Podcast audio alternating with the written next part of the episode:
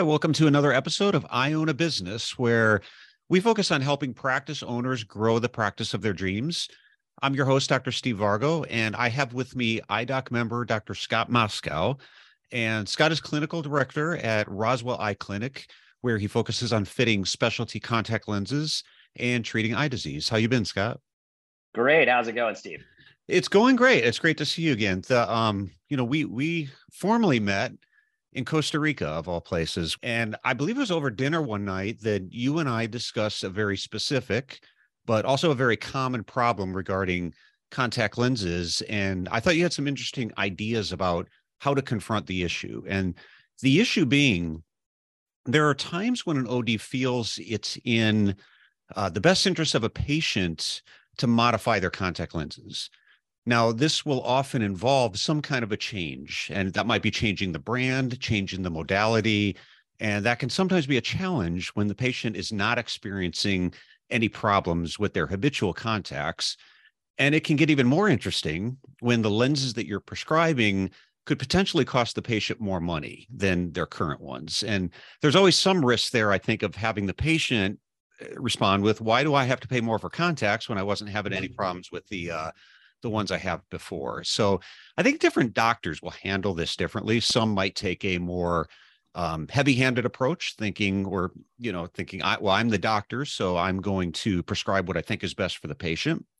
And then you might have other doctors that uh, present it as an option, but they're a little bit more flexible in giving the patient some decision making power. So there's not always a right way or a wrong way in these scenarios, but uh, after after our discussion. I just wanted to get your perspective, and I, th- I thought it'd be good to kind of talk this through in a more of an interview format. So, if if we lead off with this, let me uh, get your thoughts on this. What typically guides your decision to propose a change to a, a patient's contact lenses?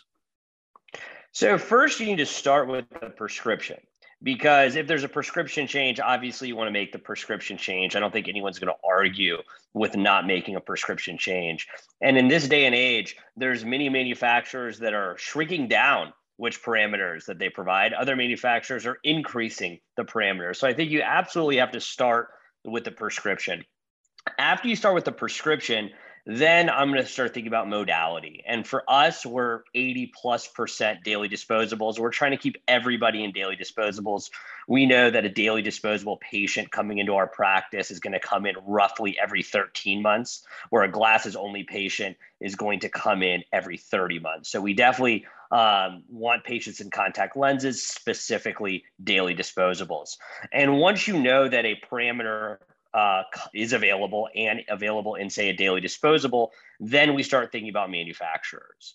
And all manufacturers have lenses that work out there. If there was a manufacturer that didn't have a lens that, that didn't work, um, then they wouldn't be a manufacturer of contact lenses anymore.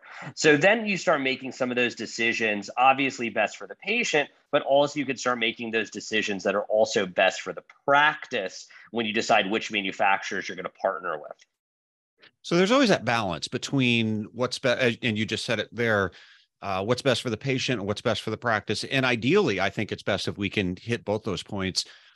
The patient's point of view, the consumer's point of view is usually going to be focused on them. We're, and we're all just that way as consumers. We're, we're looking at it from the standpoint of what's in it for me, correct? So um, let's talk about then that case that the patient doesn't necessarily see the need for a change. So how, how do you present a case for change when the patient's not having any subjective complaints? So, if you're not presenting something new to the patient, I would argue what is that patient paying you a contact lens evaluation fee for? You know, I applaud the American Optometric Association and everything they do to allow us to charge a contact lens evaluation fee every single year.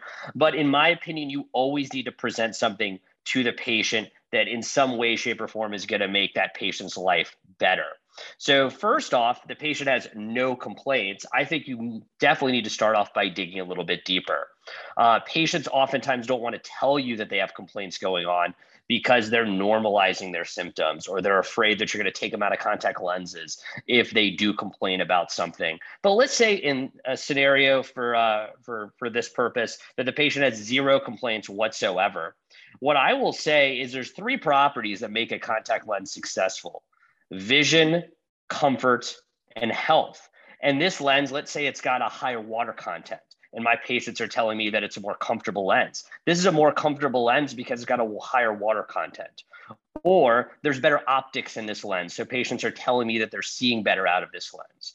Or there's a higher DK over T. So patients tell me, or not patients don't tell me, it's up to the doctor on what's healthiest, but this is going to be a more healthy lens for you.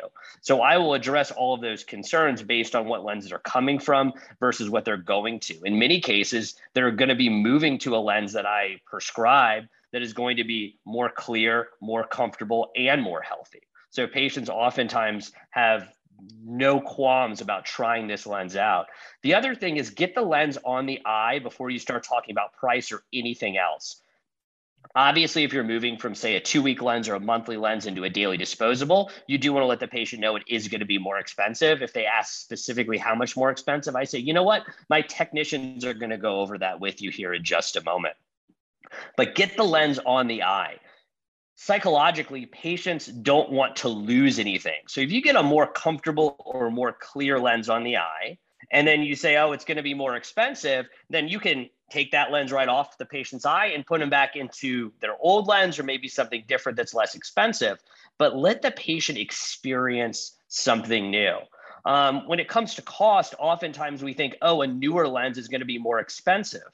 Well, when you factor in a lot of these really high rebates that we have now, oftentimes it's not more expensive, even if you think it may be on the front end.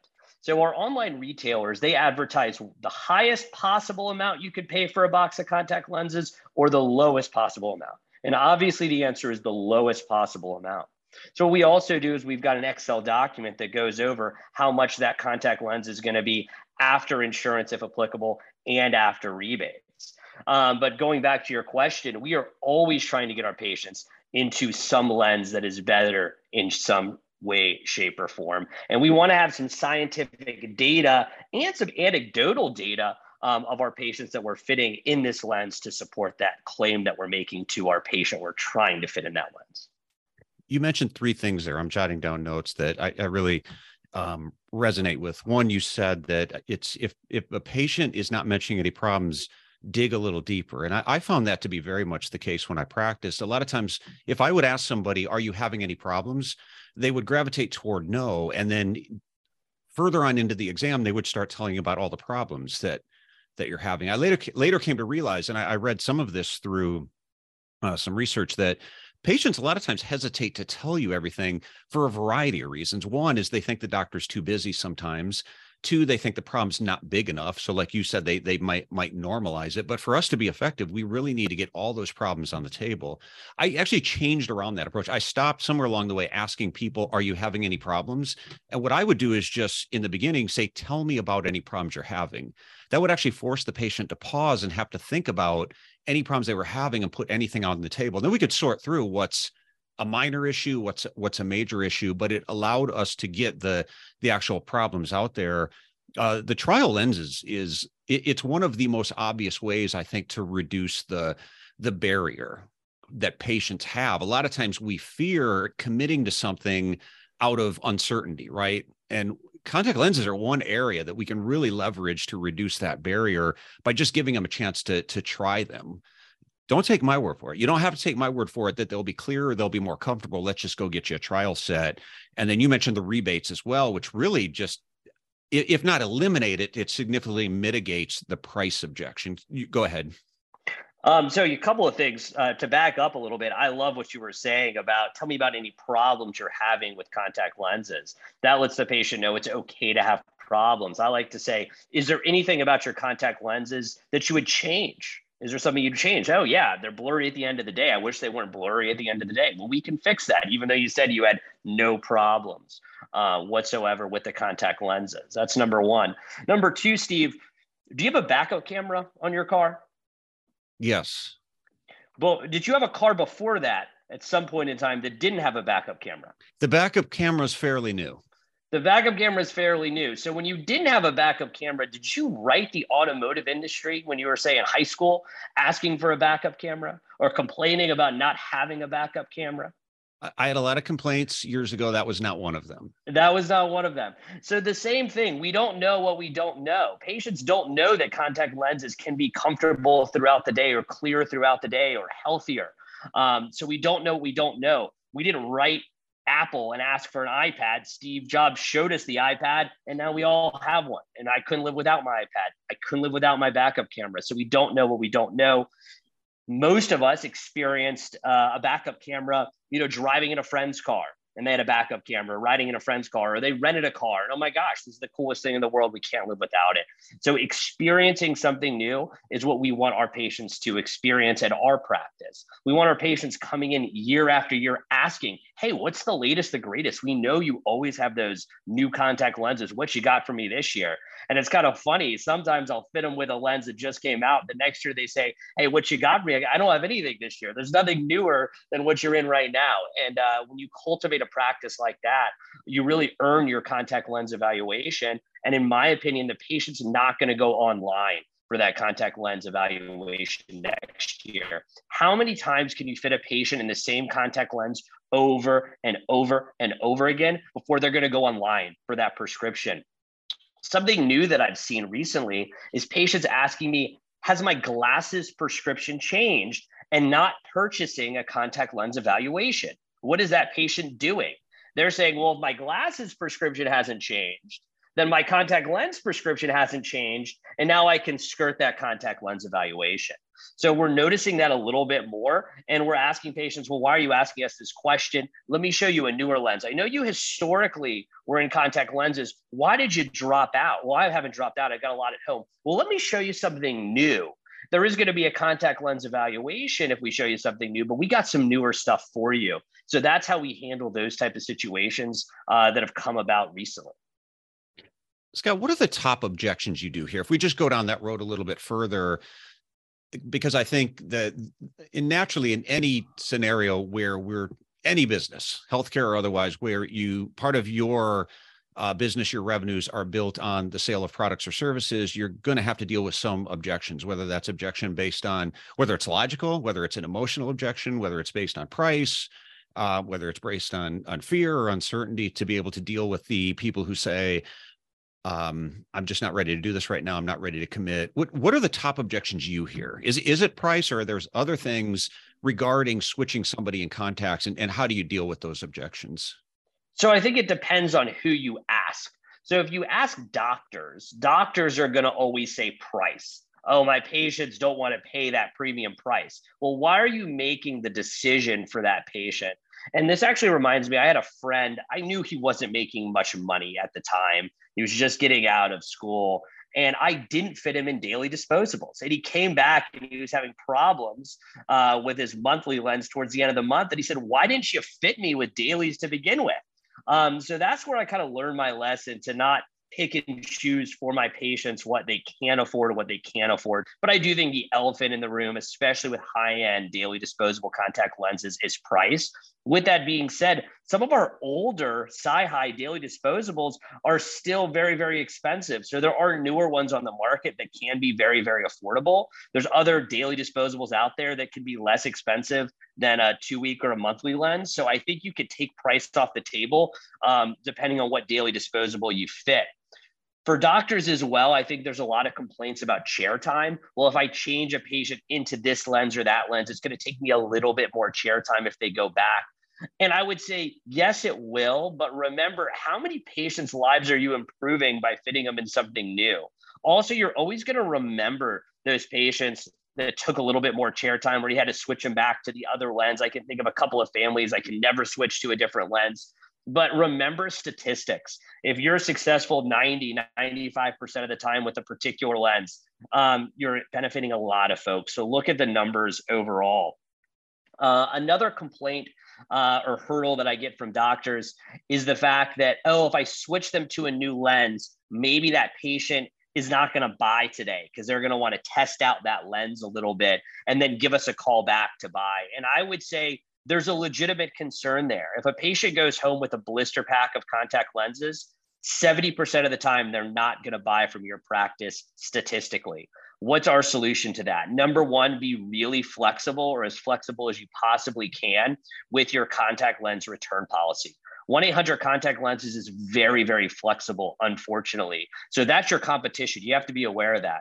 Our policy is we'll give you a credit for anything in our office if you have to exchange those contact lenses, as long as they're not damaged, not expired, not open, not marked um, and we'll take those contact lenses back. I think you need to be flexible with that to capture the sale day of. Hey, you know what, patient, I know you're going to love these. You can go ahead and order these contact lenses right now. Here are some samples. If for whatever reason we need to exchange those out, no problem. We'll get you the right contact lenses if necessary, if we have to tweak it back to the other prescription or something like that. Notice I said in store or credit. We're not issuing that money back onto a credit card or back to the patient in cash there was something you said earlier that I, I, think would carry a lot of weight as well in terms of you mentioned 80% of your patients are in did you say daily disposable yes okay. sir so i i recently became familiar with this thing called the edelman trust barometer i don't know if you've ever heard of it but it's this global survey not. they do so it's this global survey they do to try to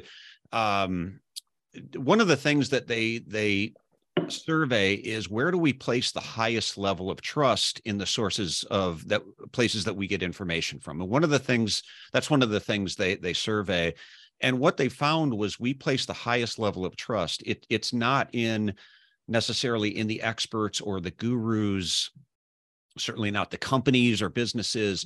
We place the highest level of trust in people just like us so it's why we're so drawn to things like online reviews and and things like that because we trust sources that come from other people or individuals just like us. So I've always thought a good way to deal with a if we just circle back to the price objection is one to just acknowledge that you I, I understand. I mean there, so there's research showing if you try to change the person's mind initially they're they're just going to dig their heels in on their objection. So I think the that's backfire. across it's going to backfire fire effect yes. because it's emotional right? And and there you've got to bring that that emotional side down. So one of the best ways based on research to deal with an objection almost any objection is to initially it what i call a softening statement is just you're not necessarily agreeing with them. I'm not going to agree with the person that it's too expensive because i don't think my prices are too expensive. I think they're appro- appropriately priced. But yet i'm going to just going to say look i completely understand. This is definitely not our our um, not our cheapest option but to work in what other people are doing can make a really strong case for change. So if you were to say something like this, to say, oh, I completely understand this is definitely not our cheapest option. In fact, what you're wearing now was the gold standard for years. They're the same contacts I used to wear. But what we started finding was that a lot of our patients who wore those lenses started developing a lot of problems in their eyes. And that's why so many of our patients have gone to daily disposables. In fact, about 80% of our patients right now are wearing daily disposables. That tells me as a patient, there's a lot of social proof there. If 80% of your patients are wearing daily disposables, then I, I'm not, I, I want to be part of that group because now I'm going to feel that social norm there that uh, to go against that would be um, counterproductive to my eyes. Does that make sense? Absolutely. And uh, I say something similar. The whole market is moving towards daily disposables, which it is. I think we jumped in the last few years from 20 to 30% daily statistically out there. You probably know the numbers better than I do at this point in time. So the whole market's moving towards daily disposables. A majority of the new technology is going into daily disposables. This is why I'm fitting you with this lens here today.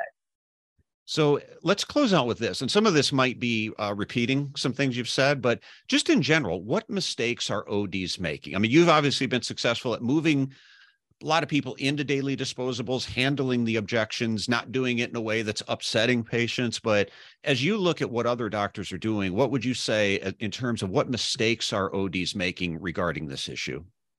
So, first, got to dig in deeper. You got to take every single time that patient has a little tiniest complaint about their contact lenses. Yeah, they're drying out on the computer, but no big deal. Take that complaint seriously. Or, hey, at the end of the day, it kind of feels like sand is in my eyes. Use the patient's words. You know, do you want a lens that's not going to feel like sand in your eye at the end of the day? I like to ask uh, questions like I'm an attorney. How does an attorney ask questions? They already know the answer to it. Who's going to say no to that? So dig a little bit deeper. Don't ignore any complaint whatsoever, even the smallest possible complaint, do not ignore that. Also, you can't successfully fit contact lenses without treating dry eye. So look a little bit harder for dry eye so you can make sure these patients don't have contact lens related dryness. And I define education as telling a patient something before they complain. An excuse is telling them the same thing after they complain. So don't miss dry eye. Start them on that dry eye treatment along with prescribing contact lenses. And then if they come back complaining about intermittent blur or something like that, that you know is associated with contact lens related dryness, hit back on what you've already addressed is hey we need to keep doing our dry eye treatments maybe we need to do some sort of dry eye procedure don't just start switching contact lenses. I see lots of doctors out there. It, there's an underlying dry eye problem here but they're jumping from brand new daily disposable to brand new daily disposable. Nothing is fixing the patient's problem. That patient's getting constantly frustrated with you. You're frustrated with the patient because they keep coming back. And finally, they go to a doctor that says you're not going to be able to wear contact lenses successfully until you fix your underlying dry eye problem. And that doctor can build medical insurance for it. And it can be very, very profitable. And it's going to lead to much better patient satisfaction results there. My final uh, tip to doctors is strive for perfection. Are your eyes perfect? in contact lenses? Do they feel perfect? Are you seeing perfect? Are we going to get perfect vision in multifocals? No, but strive for that. Try to find something that we can improve and try to address it. Earn your contact lens eval. Stop looking at it as, oh, patient's got no problems. I'm good. I get to go to lunch early. No, because you're going to eventually lose that patient, in my opinion.